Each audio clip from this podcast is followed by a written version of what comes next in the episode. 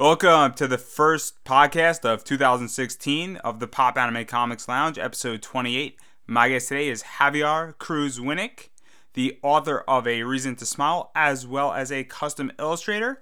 Now, in this interview, the audio quality is not of the best, so I hope you stay with us as we continue to proceed all throughout 2016 with this podcast. But before we dive into the interview, I'd like to remind everybody to follow us on Twitter at Pop Anime Comics and like our Facebook page, Pop Anime Comics, and check out our website, popanimecomics.com, as well as stay tuned to the end of this interview because I have some great big news that you do not want to miss.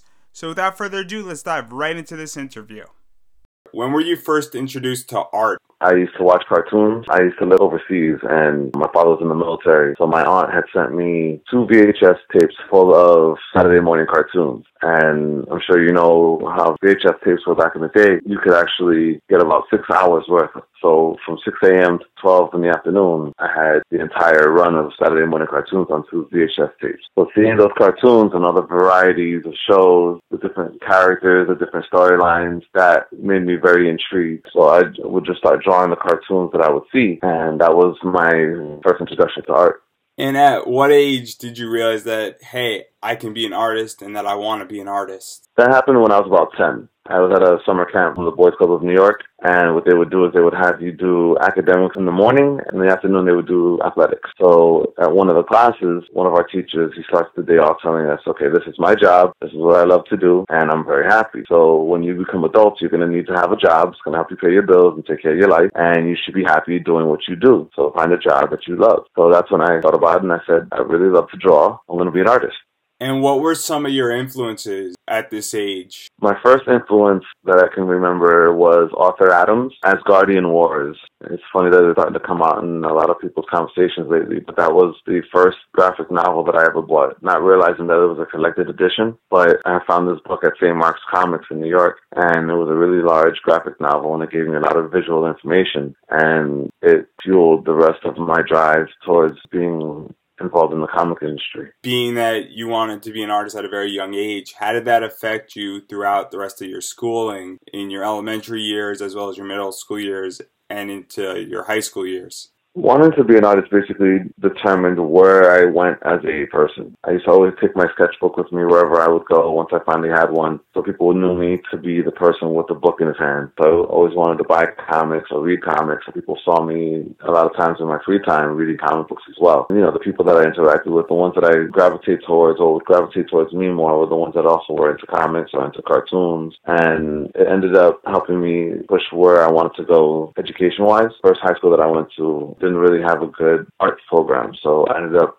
finding out about an arts program during the summertime and I would actually go to summer school for art. Even though most of us wanted to go around and play and be free during the summertime, I wanted to get better at art. So I would go to the school for art and I did that for two summers and then finally got to a better high school that had a good arts program. And you just mentioned comics. What were you reading growing up? What type of comics? Most of the mainstream stuff I could only find in my neighborhood and a little bit outside of that there were a bunch of newsstands and some little stores. That's where I would get most of my comics. And Marvel and DC looked like what I was seeing in the cartoons, so that's what I was familiar with and I was comfortable with. I would mostly buy Marvel work and every once in a while something crazy would happen with DC and then I would buy a DC book. But I was always more intrigued with the human side of Marvel, much more apparent than what I would see with DC. And transitioning to a better high school, how did your art style change? It became more fine arts based. Before I had gotten to the better high school, I was just drawing the comics that I would see and the cartoons that I would enjoy. And then when I finally got to a school that actually had a dedicated art program, we were tasked with doing different assignments that would expose me to different artists at the time that I had never seen before. So I remember one particular assignment, we were asked to do an entire composition that could not include anything but a word that started with the letter I. Or we chose a letter in the alphabet and then we would put that as our focus. So I had an Ibex in the picture. I forget the name of the artist that was the focus of the reproduction that we had to do. So we had to take something from, from the fine arts past and recreate that drawing and then include other things. So there's an image of a woman reclining on like, it looks like a, almost like a futon, but it kind of rises up at the end. And we see her back and she's looking over at the viewer. And that was the image that I was given. And I think the artist's last name started off with an I. So that's what kind of prompted that letter. That was my first introduction into illustration as opposed to just comic book art. And that just continued to grow from there, which ended up getting me into the college that I went to, where I got my BA as a studio artist. And now, segueing into your college years, how did that further define you as an artist? I had never really been given direction as an artist. Assignments like that were the only real direction I would get. I wouldn't get told what was working, what wasn't working, what I need to do to improve as an artist. At the time, since I was drawing so much,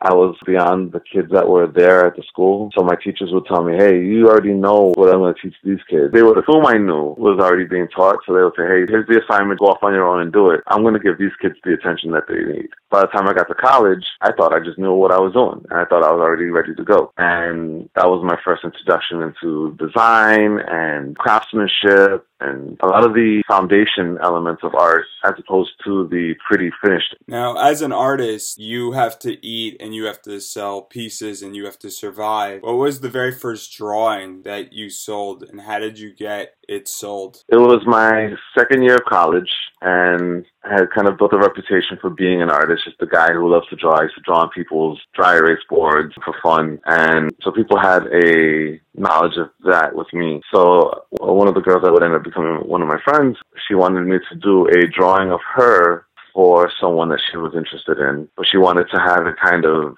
sexy without revealing anything. So I did a portrait of her lying in her bed with a sheet covering her. And that portrait was the first one that I ended up selling. And then from there, I got a couple more commissions. I want to say about maybe five commissions throughout my collegiate career.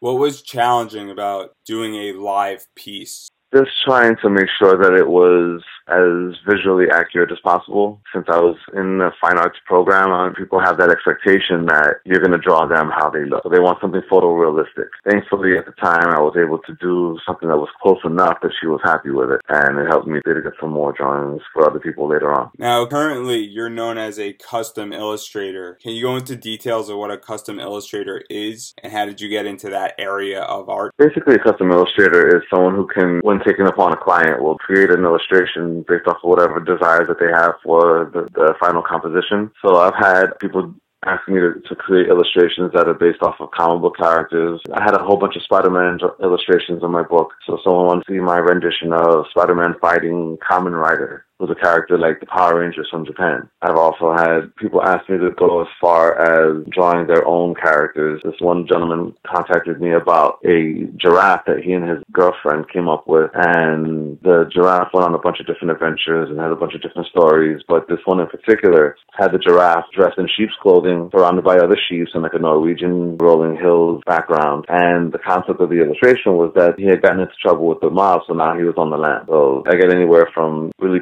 stuff to really far out there stuff. And how do people find you as a custom illustrator? I'm on a few different websites. I'm on Comic Book Art Pros. I'm on comicartcommissions.com. I have my own website. I'm on Facebook and Instagram. I'm all the social media centers. Uh, I also go to a lot of different comic book conventions, and people can find me that way and try to get something from me there. And now, as a custom illustrator, you've attended many different cons. What was your first con? The very first one I went to was the Big Apple Con here in New York City, and it's been a show that was going on for decades, and a lot of different generations have come and gone through that show. And because it was local and it was easy to get to, the first one I, I thought was the best opportunity for me. Ended up giving me that itch that I just had to keep going, and I've been doing shows for eight years now. And at these cons, you have many different prints how did you get introduced to creating prints? I was always doing the illustrations on my own, whether it was something that someone would want to commission me for. So what I ended up doing was taking these illustrations and bringing them to the different conventions. I started bringing them to Big Apple Con first. I had them in color and I used to work at Kinko, so I would get them printed there. I didn't really realize what the market was wanting, so I had an 8, uh, 9 by 12 portfolio. I put all the 8.5 by 11 prints in there, and then the more that people were taking those home and seeing other artists bringing the larger prints, that's when I transitioned from the 9 by 12 to the 11 by 17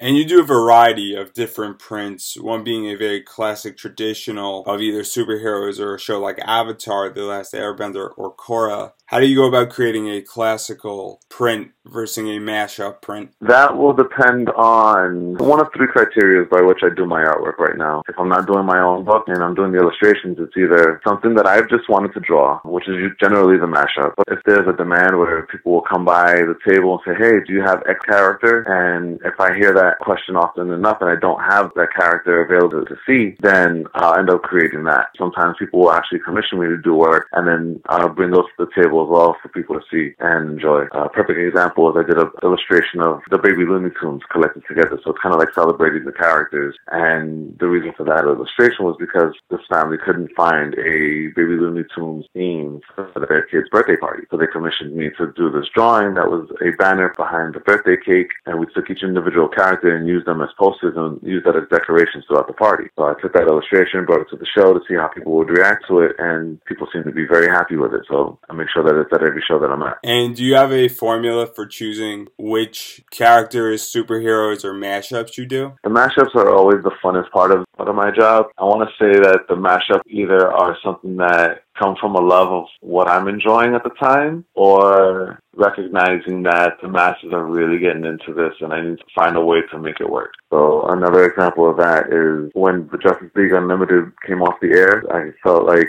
I still needed the Justice League. I wasn't fulfilled enough. So I was still watching a whole bunch of different cartoons and they were all superhero based. So I decided, hey, why don't I just put these guys together and have them form their own team? So I have an illustration based off of that. And then I noticed that I wanted to try to bring Doctor Who fans over to my table, but they would see my work and say, "Oh, you don't really have anything Doctor Who based." And that's the only thing I'm really into and why I'm here. So, you know, you have a good day, and they would walk off, and I would end up not being able to engage them because I really didn't have any knowledge or experience with Doctor Who. So I started watching the show, and at the time I was playing Super Mario. In between, like I would watch the show, when I was done with that, and start playing my games. I'd play Mario, and I had just finished watching an episode of Doctor Who where the Weeping Angels were there. And when I started playing Mario, I just happened to be on a board that had the boos. Now, if you know Mario and you know the boos, the boos are the ghosts that when you walk away from them, they follow you. But if you look at them, they cover their face, they stop moving, and that is exactly how the Weeping Angels are in the Doctor Who story. And when I realized that, that light bulb flashes, and it's like, hey, there's something here. So I started trying to figure out what the connections were between the rest of them. And just for my desire to become a part of this Doctor Who culture and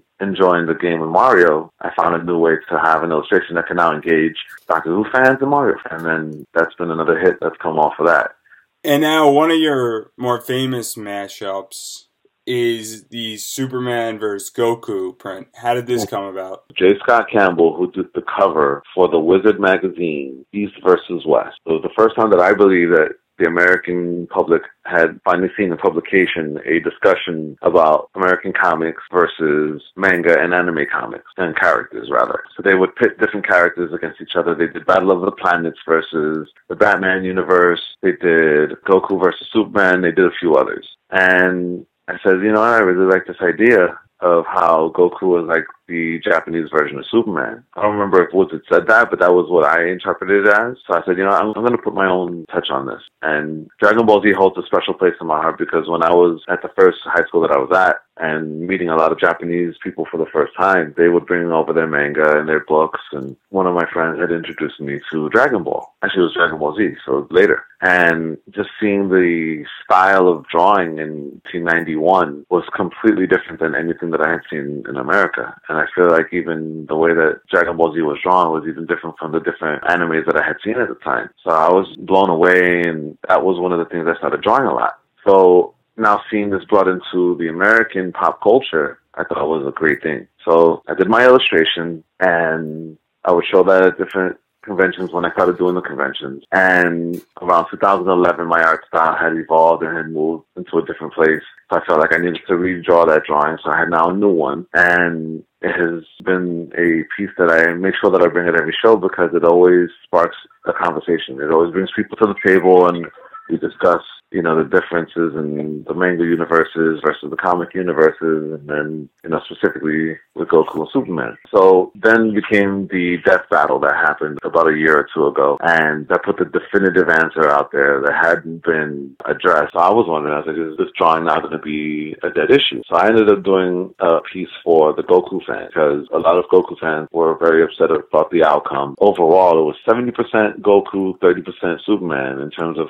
who to win. So I felt like, okay, I got to do a Goku print an illustration for those fans and doing that helped to keep that conversation going. So in drawing a American style and a Japanese hero, did you come across any challenges? One of the major challenges I always had with Superman was, you know, he's this big, powerful, almost unbeatable character. How do you portray that in an illustration? On top of that, I feel like Superman and Wonder Woman are those type of characters that they have to be the most beautiful, the most attractive out of all the characters as well. Like Superman has to be very handsome, very statuesque statuesque and then Wonder Woman has to be very beautiful, very powerful at the same time. So those two characters have always presented problems for me. I go by the learning curve when I'm online. So like my email address is the learning curve at Gmail, and uh, I've been on DeviantArt at the learning curve. And I chose that name because I've always wanted to get better as an artist. Everything that I do, I don't want to do the same as I did last year. So when I was trying to get better as an artist and realizing that women were giving me a hard time, like I wasn't drawing women well, so I decided I'd take the cues from one of the artists that I was following that was doing a Wolverine Wednesday. And I said, I'm going to do a Wonder Woman Wednesday and I'm going to draw Wonder Woman every Wednesday, whether it's a, a sketch or a full blown illustration. I wanted to get as much drawn as I could so that way I could practice and get better. I realized that with drawing that Superman versus Goku print, I wanted to make his face a certain way. And at the time, it wasn't where I wanted it to be, but it was as far as I could go with it. And thankfully, he was drawn well enough that it hasn't deterred people from taking it home. And then another one of your mashups is the Powerpuff Girls Justice hmm. League Brainiac mashup. How did that come about? When I first saw the Powerpuff Girls show, I was it was such a vibrant and energetic show. I was just drawn into it. So I would watch the show and enjoy the different adventures and animations. And one day I just saw it with all their different hair colors. I said, I wonder what would happen if they were actually cosplaying different characters or even just became different characters for a day. They fit into that superhero best friends forever thing that DC now has as an animation short. And this is the perfect timing for it. This is the time that the DC is putting it out there. Let's go ahead and do this mashup. Perfect timing and the hair color sparked it all. And then I figured, okay, I have these characters drawn, but I don't want them just to be there by themselves. It's going to be a little boring. Let's put a little drama into it and add the villain into it, overshadowing them. And if I'm going to put Mojo Jojo in there, he has to be Brainiac. He has to be the largest villain because that's, in my opinion, in their universe, their largest villain. How is this print received at con? It's been very well received. A lot of people will pass by the table and they'll make them do a double take. And from little kids to adults, boys and girls see it and they smile from it. So it's, it's been getting pretty good attention. And what's, what's cool is I haven't gotten a chance to do it yet, but there's a site called rageon.com that does t-shirts that they fit the entire front and the entire back with an image. And I have a an Adventure Time print that is on their site as a T-shirt. The reason why they contacted me was because they saw that that illustration of the Powerpuff Girls and they wanted that to be a T-shirt. So that's going to be one that I'm going to be designing soon. That can be available on the site as well. Now, outside of custom illustrations and prints, you have worked on a book, A Reason to Smile. Can you describe what the graphic novel is about? So, A Reason to Smile is about a little girl who is a walking silver lining. Her name is Luisa Brillante, and this particular graphic novel follows her throughout New York City and the different people that she encounters. And she likes to people watch. She loves to see the differences in people's stature and appearance from being tall to being short, hunched over, very upright. Take notice of all these things. And as she goes into to people watching in the city. So create a different story for different people. Hey, that person's walking really fast. They're avoiding people. Maybe they're late for a flight to a faraway place. Or if that person is walking really slow and deliberate, they might have come from like a filling feast. So, so take notice of these things. And every once in a while she has an opportunity to help some people out. The problems don't go away similar to what happens in the real world. We all have problems, but because they've worked together, they find that they can deal with the problems a little easier. So what I'm trying to do with the story is bring some fun, take us away from some of the negativity that we see in the world. And even though that, that negativity is still there, it's like lingering in the background. It's something that we can still deal with and still move on and find a way to still be happy in life. And obviously you have a very strong female character at the center of this graphic novel. How did you go about creating her as a character? I used to work in the school system up until about 2012, and I would see the different graphic novels that the, the children there were reading. And generally, most of them were either mainstream comics or comics that were coming from different publishers. And most of them either had characters that had supernatural connections, which were how they would solve their problems, or they would have superpowers. And oftentimes they would be fighting a bad guy, and once the bad guy was vanquished, then, you know, hooray, problem solved. And I wanted to be able to present the kids another option. I wanted to show them that they didn't have to read a book about powers. They didn't have to have a storyline that was dependent on these supernatural connections, that they could actually read a story about the real world and because they're kids, use that imagination that they have to create these other elements that they would probably see in their own lives. And from there, they'll be able to have some enjoyment. And now the book was initially funded on Kickstarter. Why did you choose to go through Kickstarter rather than another platform? It's the best website for crowdfunding. There is a level of prestige that Kickstarter has that the others have not attained yet. I felt like if I can make it work on Kickstarter, I could definitely help to push this book further than if I did it on my own. So being able to put it on Kickstarter has a wonderful element where once your campaign has either been funded or not funded, your campaign still stays on their site. So I can always direct someone to the Kickstarter and say, hey, if you look up Kickstarter and you look up a reason to smile, you'll see my campaign, you'll see the updates, you'll see how much I made, you'll see the success that this book has garnered before it even got into people's hands. So that's something that I can say, this is what I've done, this is what I can do for you, and what you're becoming a part of, it's something that has some substance and something that you will be proud to have in either your library or in your family's hands. And how do you feel being part of it's an indie comic movement on Kickstarter? How do you feel that really helps the comic industry grow? It's finally giving us the power as opposed to having to ask for the power. I mean, unless you were a, a creator that created something so radically different and so radically needed that you were trying to push through the dirt to get to the top. And I feel like with Kickstarter, what's happening now is that a lot of creators are now being able to share their voice and not rely on having to work for somebody else. So now if you have an idea, if you have an ability to create a story and you want to put that out there, you can now go through Kickstarter, GoFundMe, or whatever crowdfunding platform you want to use, and it'll help you to gain that capital that you need in order to reach the masses. Because, you know, you can create your story and you can create your artwork and you can have a one shot and it could be in your house, or you can have a few of them that you were able to print and give them to your friends or someone that you know. But being able to get them into the masses is that much harder because if you don't have the money for it, if you don't have the outreach for it, it's hard to make that happen happen. So with Kickstarter, you already have this platform that's worldwide that you can now say, hey, you can now get this story or you can be part of the creation of the story by helping to get it funded. And then that also gives the fans a sense of power too because now they can choose what they want to read and what they want to be a part of as opposed to being told, these are your only options. This is the only thing you can read or the only thing you can watch and enjoy what you have. And obviously, A Reason to Smile, one book is not enough. When is a second book going to be coming out? The second book should be coming out soon. I keep telling people dates and I'm stopping that because I've, I've been putting so much information and so much detail into the story. It's been pushing back and pushing back. But this book, I feel, as I said before, I like to evolve. I like to grow as an artist. This book will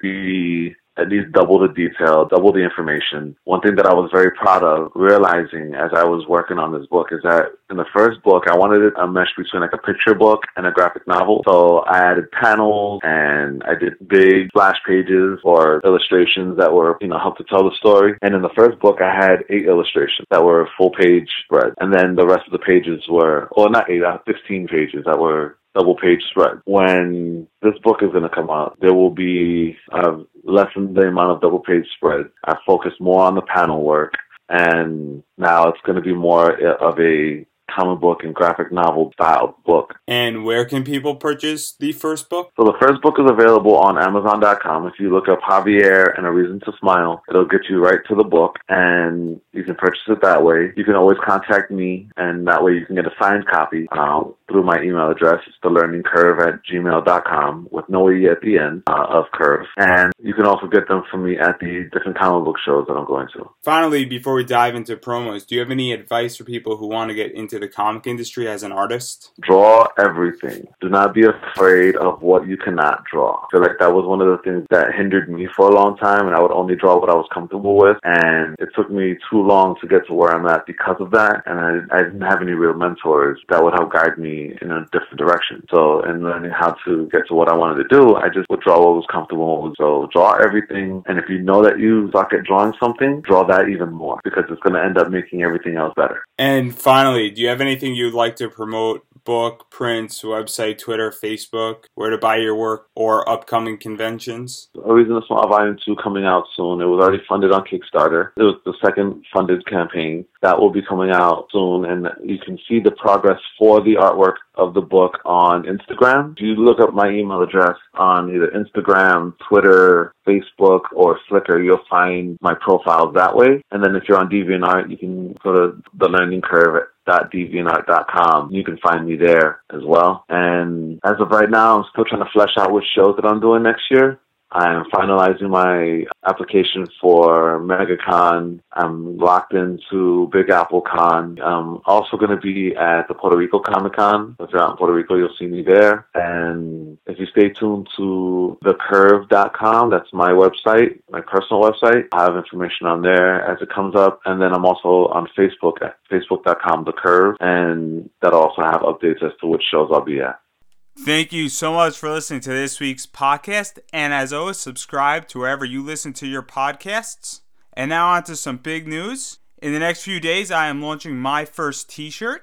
And all updates regarding that t shirt launch will be on Twitter at Pop Anime Comics. So be sure to follow me there for all updates regarding the t shirt. Till next week, everybody, have a wonderful week.